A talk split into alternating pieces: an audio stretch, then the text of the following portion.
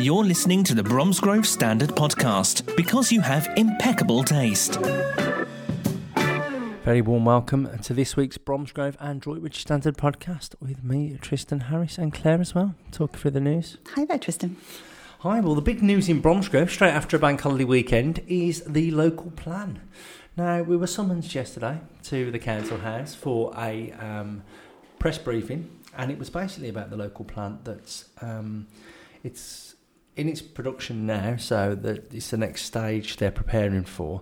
That's going to go before um, the Cabinet next week, and then on the twenty-fifth of September it will go before the full council, and then from the thirtieth of September that's when the next stage will start proper. And what it is is it's a plan whereby Bromsgrove will be outlining between two thousand twenty-three, because it's going to take five years to do this plan, uh, from two thousand twenty-three to two thousand forty, um, where it wants its homes, um, and it's going to build, I think it's um, it's three hundred seventy-nine a year, so six thousand four hundred forty-three between um, two thousand twenty-three and two thousand forty. Wow.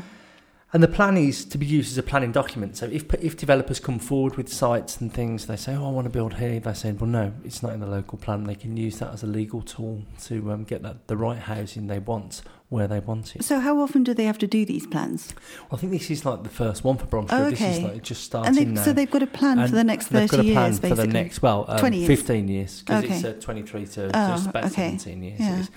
Um, and then what they'll do is um, they can... Uh, outline the business properties. They, they want sites that are sustainable, and obviously when you build houses you want all the all the stuff there that people can have. So you want you need the road infrastructure in place, you need to make sure there's enough G P surgery space, you need school space, um, you need public transport links, so you want all that ideally. And what they'll be doing is they've already done a, a green belt review. I mean, shocking this is, and you'll hear it in the interview we're going to hear in a minute, but um, the green uh, Bromsgrove district is eighty-nine percent green belts. Wow. So it's only eleven percent built on. Um, but it does mean, obviously, that this green belt is split into green fields and brown fields, and brown fields are obviously the ones where the... Um, they've been used before, and greenfield is just fresh greenfield. What, so, what do you mean by be used, like being used before? So say if it's um, if it's a site that's in the green belt but it's being built on, like there's a garden centre that's come oh, up okay, recently, right. But now they want to change that to um, build housing on it. So that's actually classed as brownfield site because it, it's already been used. It's already hmm. been, but the greenfield site, because of the sheer magnitude of Bromsgrove's green fields, they're going to have to build on that to accommodate these houses. So we had this briefing yesterday, and there's going to be a call for sites on September the thirtieth um, onwards. People who have got land in Bromsgrove can put forward their land, their plots of land, and say they want to use them for. Because um, of course, some of these farmers could make a lot of money. Yeah, they could, and, and like even even other businesses. Um, I've heard of other businesses in the past, like the garden centre, and there's another couple as well that aren't as viable as they were, so they want to maybe give half their land or maybe all of their land for housing. Now the council will assess which each one individually and choose the most viable ones, the most sustainable for sustainable property. The other thing as well that's going on is they've done um, a green belt review, so they've they've cut the district up into sixty little pockets, and they've assessed every single one um, with regard to Um, how well it's working as a green belt, because they went through what the green belt means, and it means to, you know, it's it's to stop urban sprawl, and it's to stop, say, Birmingham going into Bromsgrove and towns merging and things like that. Mm. What they did say, um, which I haven't mentioned um, in the report or um, in the interview, is the one thing is clear at the moment is Bromsgrove don't want to be like a Redditch or a Milton Keynes, you know, where they just redesign the whole town. Mm. They don't think that they want to keep their... They want to keep the way it is, but they just obviously want more housing, which we need. Mm. So I caught up with Councillor Adam Kent, who is the portfolio holder for planning, and here's what he had to say. Good afternoon. Good afternoon. And we're here to discuss um, a consultation now on, um, well, explain a bit about the document to us and tell us all about right, it. Right, okay. Well, probably better if I if I run you through the various sections that we've actually got. Um, we've already run an issues and options consultation response, uh, which has been going on for uh, nearly eighteen months now, I believe. And out of that, we've had three and a half thousand comments back from various stakeholders and whatever else in terms of the actual physical plan. And what we're about to do now is take a document forward with a plan update and further consultation and subsequently a call for sites in September. Now, this is to establish uh, a local plan for the districts, for Bromsgrove districts, between now and twenty forty. So it's quite a length, quite a length of time. Well, a plan can take up to five years to produce, to be honest. We're, we're eighteen months down the line so far. And obviously what we're trying to do is make sure that we're engaging with as many people as possible and ensuring that we get the full feedback from all of those uh, strategic partners and residents and everything else involved. And um, those responses help us decide what direction the actual plan takes. So it's not like we're creating policy at this stage, we're gathering information. And um, part and parcel of that is to see what is available, and then it, everything is weighted in terms of the sites that are put forward to ensure that they're sustainable and they meet the needs of the residents that might potentially be living there. So by that, you've got to make sure you've got the right local transport links, you've got to make sure you may have public transport access and all the other elements for sustainability like schools, G P surgeries and everything else as well. What we don't really want to see is putting any burden on existing settlements really, other than, you know, the capacity that they actually have. Now, quite a surprising um, statistic to come out from myself anyways, that Bromsgrove District is actually eighty-nine percent green belts, not yeah. green fields. Obviously there's green field and brown field within the green belt. So eighty-nine percent of it is green belt. So the long and short of it is, is some of the green belt will have to be built on. Unfortunately, I think that's that's really quite a correct assessment. Um, we're not like Birmingham or those areas that have a heavy industrial past or anything like that with lots of factories or other sites that can be reclaimed. Obviously, wherever possible, we'll be we'll be endeavouring to do that. That's one of the priorities that we've got. But at the end of the day, there is an acceptance that, that we will have to use some green belt, I believe. So the green belt then, it's been split up into sixty parcels. That's and right. So they've been divided up and you'll be assessing each one on, well, how it's been performing as green belt. Explain to us a bit about that. Well, effectively, there's three different ways that you um, you assess the green belt. Um, it's in its strategic performance in terms of where it is. Um, there's also, if you let me just refer to the actual document as well, and I'll give you the actual exact wording rather than um, rather than give you something that's slightly incorrect. So if you just bear with me one second. The first part is we've got to, you've got to check the unrestricted sprawl of large built-up areas. So what you don't want to do is have areas running forwards. You, one of the other guidelines is to prevent neighbouring towns merging into one another. So you yeah. lose the identity of the towns. And the third purpose that's relevant to Bromsgrove is really is to assist safeguarding the countryside from encroachment. So each of the parcels of land is measured on that, but that doesn't effectively mean that it is either suitable for development or not. At the end of the day, it's a it's a government measurement technique used to try and establish where we should really be looking at putting housing. And that's um, that analysis has already been done. Yes. But obviously it will now determine on whether you can build sustainable development on the sites best suited to it. I mean, at this stage, obviously, it's information gathering. Nothing's actually been set in stone. Everything that we do will have to be measured. It will have to be put in a format that will meet the government guidelines, the National Planning Policy Framework, and sustainability measurements. So I think really what you will find is if sites are accepted, we've got to make sure that they are the very best and most suitable sites for housing. And with that in mind, you're actually asking a call for sites. So anybody who's got land in Bromsgrove who thinks it could be good for development, potentially, they've been urged to get in touch with you.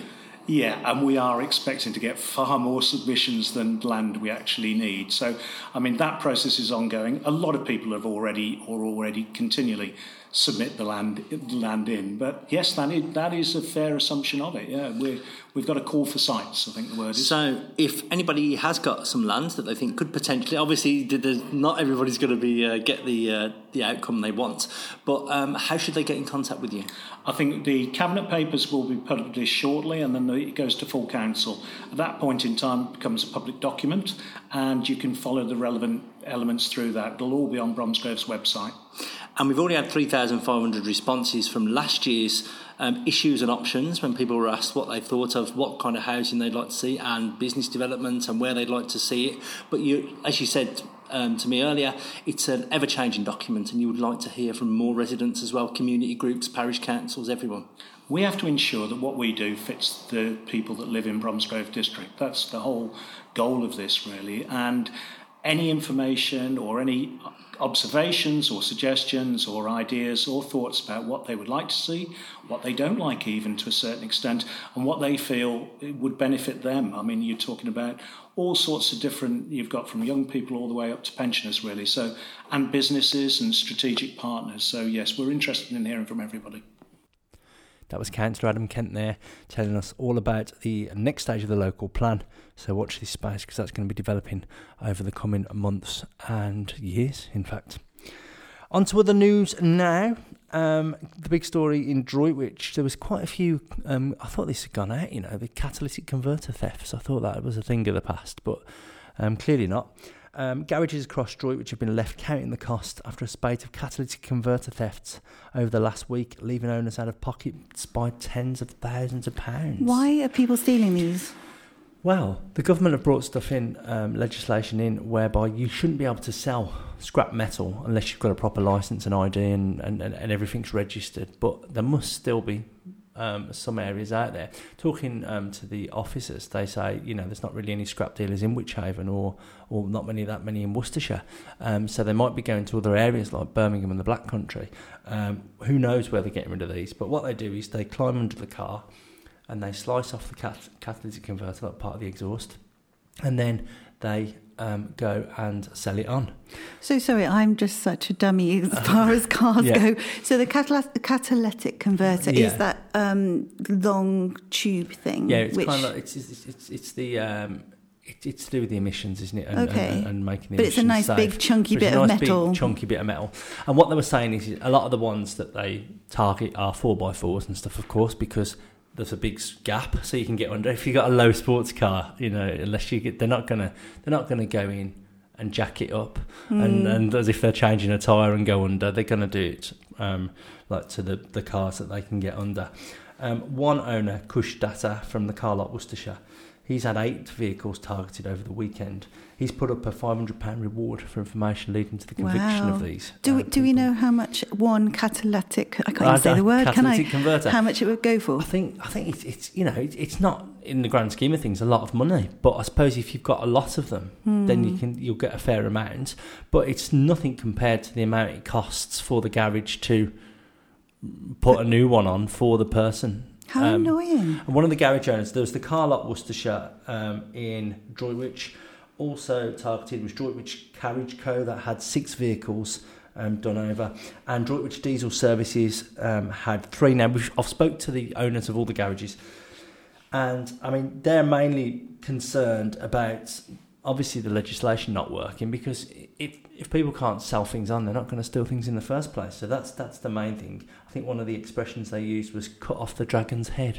If you cut off the dragon's head, then the dragon dies, doesn't it? And uh, and you slay this problem. Um, a lot of the time they even cut either side of the catalytic converter. They cause more damage, so that has to be repaired as well. So it, it costs. So the owner of the car gets a new catalytic converter anyway, um, because...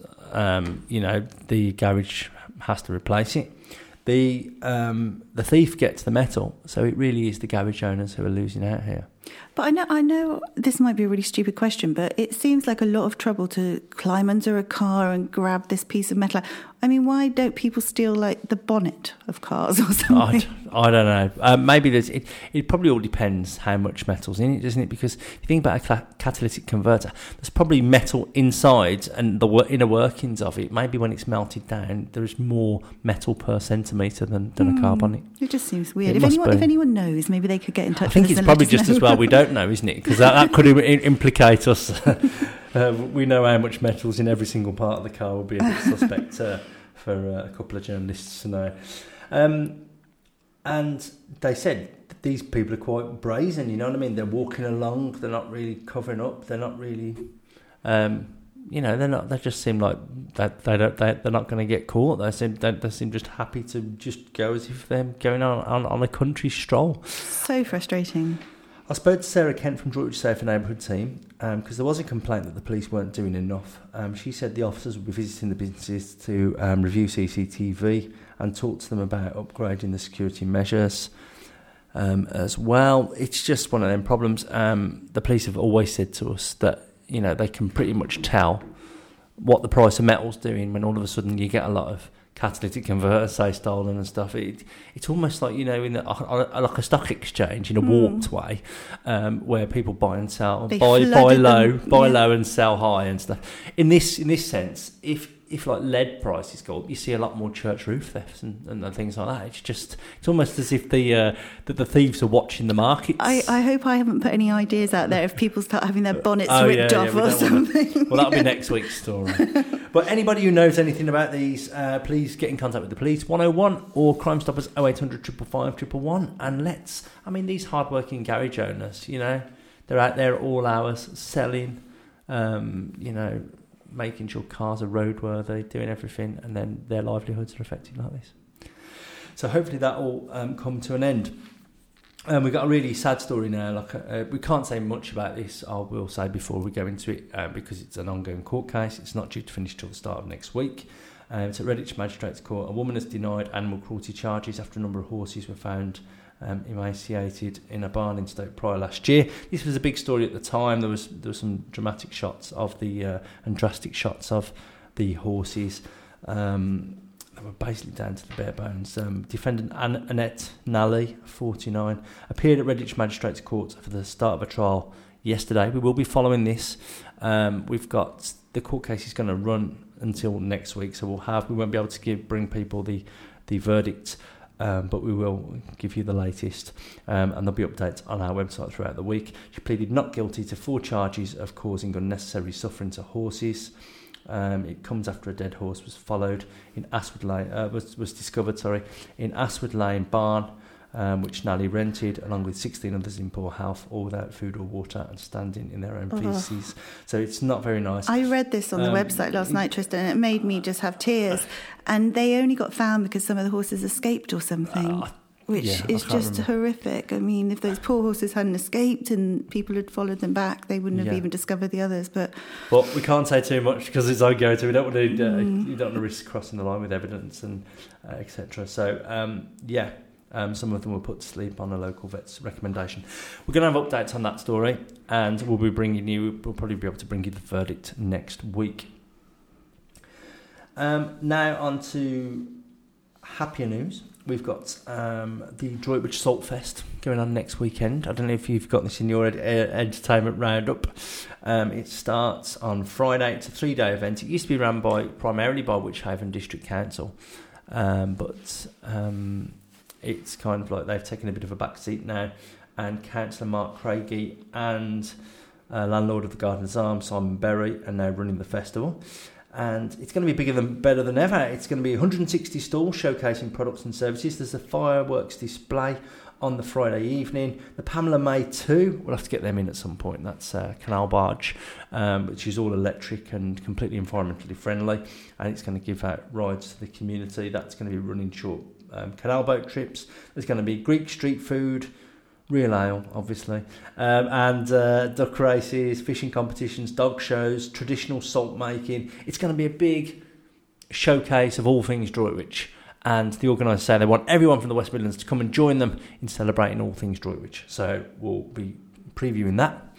Also on Saturday, obviously, we've got the allotment thing that we did last week, the allotment open day. Um, Roundhill allotments, so don't forget that. The police and fire open day as well in Bromsgrove is um, this Saturday. Um, Saltfest is next Saturday. This is this is or next Friday to Sunday. This is this weekend we're talking now, just in case any confusion.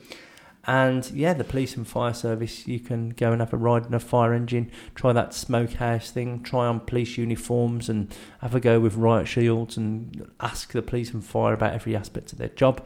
So that's a quite interesting Uh, thing to do on Saturday afternoon. Took the kids, they absolutely love it. There's like treasure hunts and colouring competitions and all sorts. So that's all good. And then I'm going to leave from the news section. I don't know if you saw this over the weekend. Mister T's ice cream. Mm. Did you see this? Nope.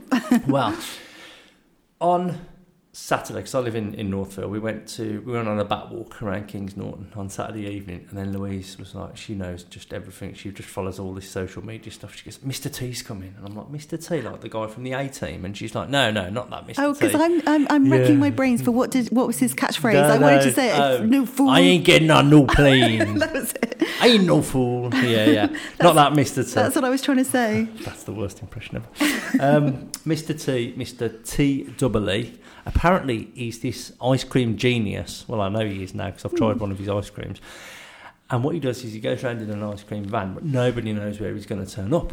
So he'll rock up, and he's been in Bromsgrove before, but this is the first I've heard of him. And he was in Bourneville on Saturday night, so we went to see him. His ice creams are about five pounds each, um, which sounds a lot, but there's, if you think about it, you've got um, like you know a standard bolty tub you'd get mm. um, from a takeaway, and then you have like however many. Um, kind of, you know, the uh, Mister Whippy, you know, for so many, like six Mister Whippies mm. in there. Oh, wow. And then... On one ice does, cream? He does themed ones. Yeah. So he does, like, Ferrero Rocher we had. So there was four Ferrero Rochers on there. And then there was sauce, fudge incorporated. And it's and it's based... You couldn't eat one whole. So, mm. to be honest, in them? the grand scheme of things, five pound between two people, because you'd have to share it. Mm. Um, and then the girls had this um, bubblegum one, which um, probably wasn't the best thing to give them late at night, because it had, like, fizzy red and blue bottles and blue sauce on it and stuff, which is obviously going to keep them awake. And um, yeah, this you're, ice cream was amazing. I'm just going to get. You're this looking up on my for phone it on now. your phone. To, um, just, we'll we'll just have to, to put show a photo you these, mm. uh, Mister T, King of de- Desserts. But when I was broadcasting my radio show on Sunday, um, my wife Louise mentioned it. She said, should we go again tonight? It's in Bromsgrove. And I'm like, oh, God. So I just quickly, I didn't have time to write the story, so I just shared it to the Facebook page. And then there were so many like interactions going, oh, we love Mister T. When's it? Where is he? Where's he going to be? But he doesn't reveal till like about half an hour beforehand oh, okay. where he's going to be. But he was he was um, by the Queen's Head in the Strand. Hmm. Um, but if you just look at... Oh, he's in Red. Oh, he's in Redditch as well. He was in Redditch on the twenty-sixth of August. So, so. what, he's, he puts the information so on his social media? Let me just show you. Um, there's the, that's the King Rocher tray. Oh my goodness, if you, if you, if I could describe this picture, it really is six of those scroll, ninety-nine flake up, things. And up. then four, three big balls of chocolate, yeah, which looks like nuts Rochers. in there. And oh my God, that looks amazing. Yeah, that like, looks, yeah, that looks like it should be for about six people. Oh yeah, and then... We've got, this was the bubblegum one. There's just Mister T, he's just, if he's stopping near a town near you, that was the bubblegum extravaganza. That one, that one looks like it would make me sick. It's yeah. bright blue well, and pink. I, it's no wonder they didn't get to sleep on Saturday night, to be honest. But he's got all sorts, and he's he's got all that. Maybe you'll do an orange twirl one when that comes out. Amazing. And so he literally just posts where he's going to be on his social media, and yeah, everyone he just, flocks he just rocks there. up around the country, and then yeah. and then you do get people going, oh, will you come to Norfolk, please? Will you come to... And he, he just goes around the country and he just rocks up. He sells his ice cream for, I think it's like a four-hour window. He was there from like six o'clock till half ten. And what sort of guy is he? Just a it's just a random average guy. Yeah, it's, it's not just, even a special ice cream van or anything. No, it's just it's just it's just it's, it's, it's amazing. Next time he's here, you're going to have to try. This is one. the weirdest story. It is ever. the weirdest story ever, and I couldn't believe it, that he was such a phenomenon. Hmm. And just to show you what a phenomenon uh, phenomenon he is, he's got almost a quarter of a million. Um, followers on his on his Facebook page. That's actually a good cartoon version of him. That's what he looks like. He looks like Superman. He does look a bit like well, he is. He's a super ice cream maker. I'll tell you that much. Yeah, two hundred twenty-five thousand. two hundred twenty-five thousand wow. followers, and people just track him, and then when he says I'm coming to your area, you just rock up, have a lovely ice cream, and then he, he, he heads off into the night again. Well, did you not interview him when you got no, there? No, so no, I, I kept a low profile. To be honest, there's always queues and stuff, so you don't want to obviously well, stop we, him from his trade. To, he must need, be worth a fortune. We need to um, do an exclusive we on this guy, find Mister out T. who he is, yeah. the secret yeah. identity of Mister He's, T. Well, you kind of know who he is. He's not like the Banksy of ice cream. Sounds like it, though. So there we are, Mister T. So, yeah, he, I would recommend a Mister T um, and everything um, when he's coming to your area. And I mentioned, I touched on, did I talk about orange twirls last week? Yeah. Oh, I did, yeah, because we still don't know when they're coming out. But uh, hopefully, I was hoping, because obviously doing South Birmingham radio, with Bourneville being in South Birmingham, I was hoping they'd, they'd contact the show and, and tell me when these, these twirls are coming out, because everybody's... everybody's waiting for oh, them. Oh, no, I don't think you mentioned it on the show. I know. You mentioned it to me downstairs. Oh, yeah, no, yeah. no. Yeah, because, you know, like twelve, it's just, as far as I'm concerned, it's the best chocolate bar going. It's my favourite chocolate mm. bar. And I quite like, you know, the orange... Um, Cadbury's cream the, egg uh, things. I know the, uh, the Terry's chocolate Terry's orange. Terry's chocolate orange. Yeah. I love those. So I love those as well. But they're bringing out an orange twirl, right? And everybody's just up for this. All you chocoholics everywhere go, oh my God, this could be the best. Um, I, I put it on Twitter. I put, this could be the best chocolate bar in the whole entire history of confectionery ever. Mm. And they put, no pressure then. Cadbury's got back to me on Twitter. Um, but apparently they've been out in Australia. And yeah. I said this on my show. I said, I don't know why. Um, Cadbury's is British, isn't it? It's not really British anymore. I don't know why it, Cadbury but... are bringing out yeah. chocolate bars in Australia. Maybe there was like a test market or something. This yeah. is it. I think they're just perfecting it yeah, for, yeah. for Bromsgrove. And ready for you to meet your expectations, Tristan. So, but hopefully we'll have uh, details of that. And then, um, yeah. Should we should we do a live taste Tasting, test? Yeah, we could. Do you think we could, have you got the willpower to not, not open it until we... Yeah, let's do one. Let's do one on the show when it comes finally You're out. Let's try and get this one from Cadbury as well. Um, Bromsgrove, let's move on to sport now. Um, Bromsgrove Sporting, they had a busy bank holiday weekend. I don't think they had time to eat twirls and things or or stop off at Mister T's, or maybe uh, maybe they did. Um, they beat Leicester Road in the F A Cup on Saturday two one. Sporting scored two goals in three minutes. McDonald and Dowd popped up, and then there weren't many chances for the rest of the first half. In the second half, um, Leicester Road got back. Um, Langham got a penalty, and then they thought they'd equalised, but it was ruled out from off for offside. Finished two one, so all good there on Saturday. Then, on Bank Holiday Monday, they had a local derby away to Stourbridge. Now, Stourbridge are a nice established team at this level. Bromsgrove have just come up on the back of three straight promotions, so, you know, we've got to give them a bit of space and time. Um, Bromsgrove took the lead in after eleven minutes through McDonald again. Then Stourbridge scored two goals on the nineteenth and the thirtieth minutes, Taylor and Brown. All goals came in the first half hour, so you could have had a bovril and gone um, if you'd known what was going to happen. Uh, it finished two one. Um, it was close, though. Um, Stourbridge had ten shots on goal, uh, three on target, and Bromsgrove had seven shots on goal, but four on target. So it was fairly evenly matched. So I think Bromsgrove are holding their own here, but it's going to be a testing season. Um, I'm not sure the fans should be looking towards promotion yet. Um, but we'll watch this space. They've got Banbury this Saturday. Banbury are in eighth. They've got two wins, two draws and one defeat. Sporting are in thirteenth with one win, two draws and one defeat. So get yourself down. I think it's at the Victoria Ground.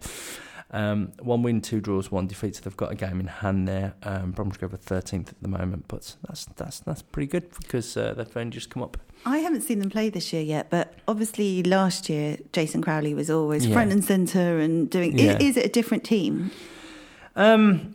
I think whenever someone like that is going to go, you, you're going to have an impact. The frustrating thing about Cowley is I've been keeping an eye on him, and a lot of people I know have been watching it, and he hasn't had many minutes for Stevenage, so it just he seems to it, it seems a shame that he's like sat on the bench there when he could be firing Bromsgrove Sporting to the next level. Yeah. Um, but we can't say that because I mean the players there that are doing a, a great job, hmm. um, and um, yeah, they're, they're holding their own, and um, hopefully we'll get a win against Banbury this Saturday.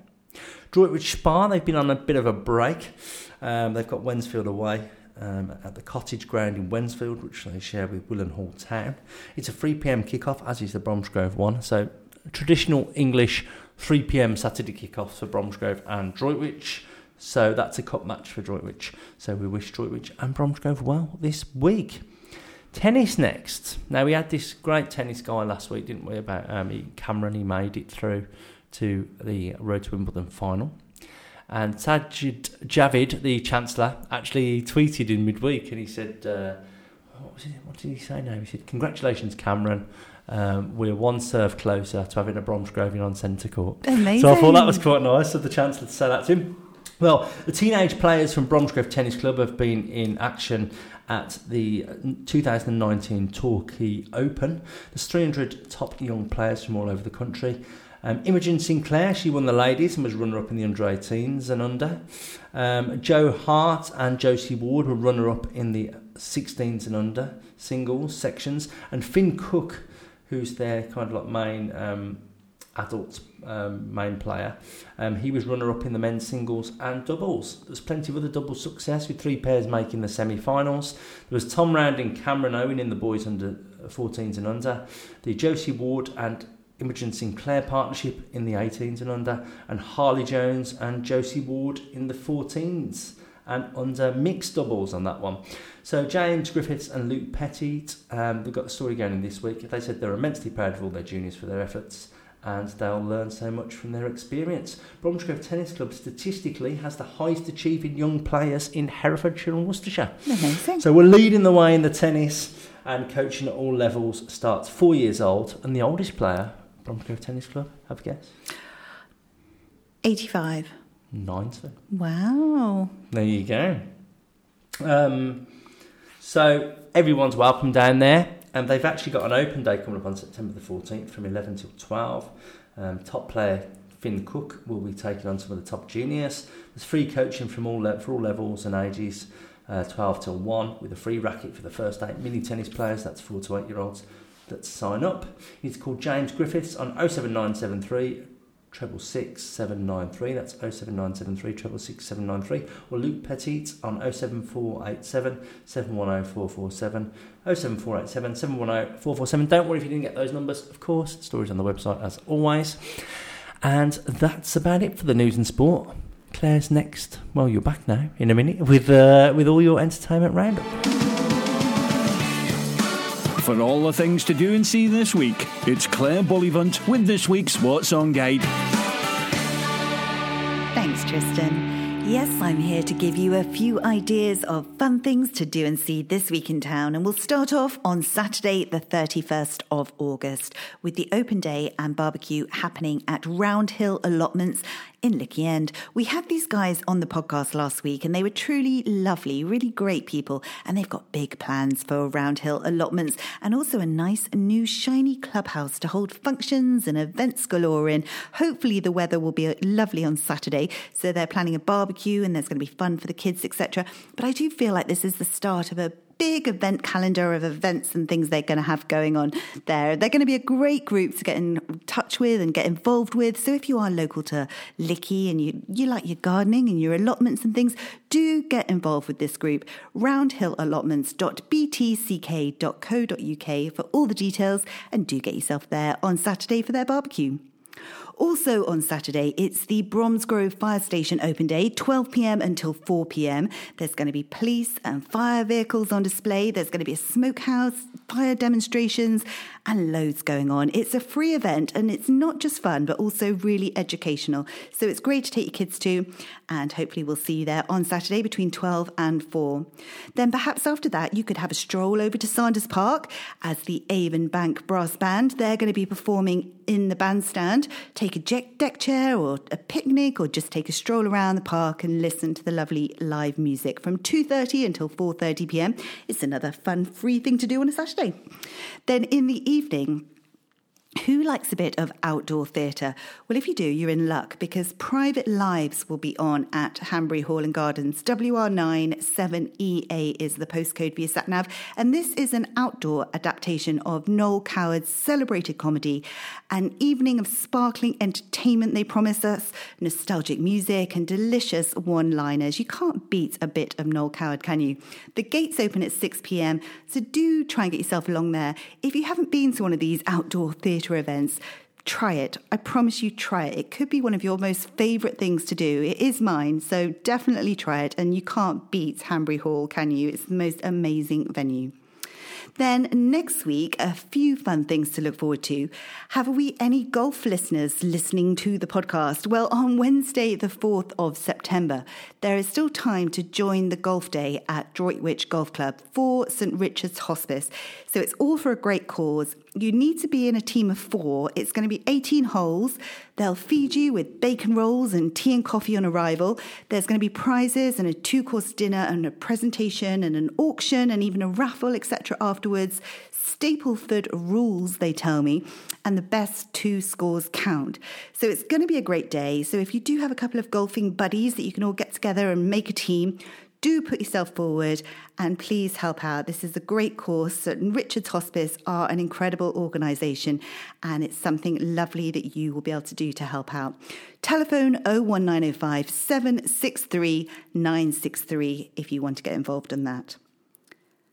Then my final picks of the week are on Thursday, the fifth of September, and it's John Bleck performing at the Artrix. This guy is amazing. Music lovers will really appreciate his beautiful fingerstyle guitar and joyous vocals, weaving a tapestry that is poignant as it is skillful. He's a true artist, so do try and get some tickets to go and see him if you do love your music. oh one five two seven, five seven seven, three three oh for tickets there at the Artrix.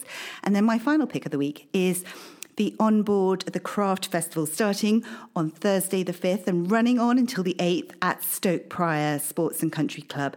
This is the sistership of the Sonic Rock Solstice, featuring out-of-this-world psychedelic space rock, prog and blues bands from the U K and all over Europe. If that's your thing, do get your tickets quick because they go very quickly. And I've heard every year this just is getting bigger and better and the tickets go quickly, so do get them quickly. oh seven eight seven, three four two, nine two four one for all the details on that. Have a great week, everyone, and remember, if you have an event, do let us know so we can let everyone know. Back to you, Tristan. Thanks, Claire. Loads going on, so make sure you get yourselves out and about, especially before the autumn and winter really sets in, and uh, loads to do. Remember, if you want to get in touch with us about anything you would like covered on this podcast or in the paper, editor at bromsgrove standard dot co dot uk or editor at droitwich standard dot co dot uk. If you go to our websites, bromsgrove standard dot co dot uk and droitwich standard dot co dot uk, there's daily updates.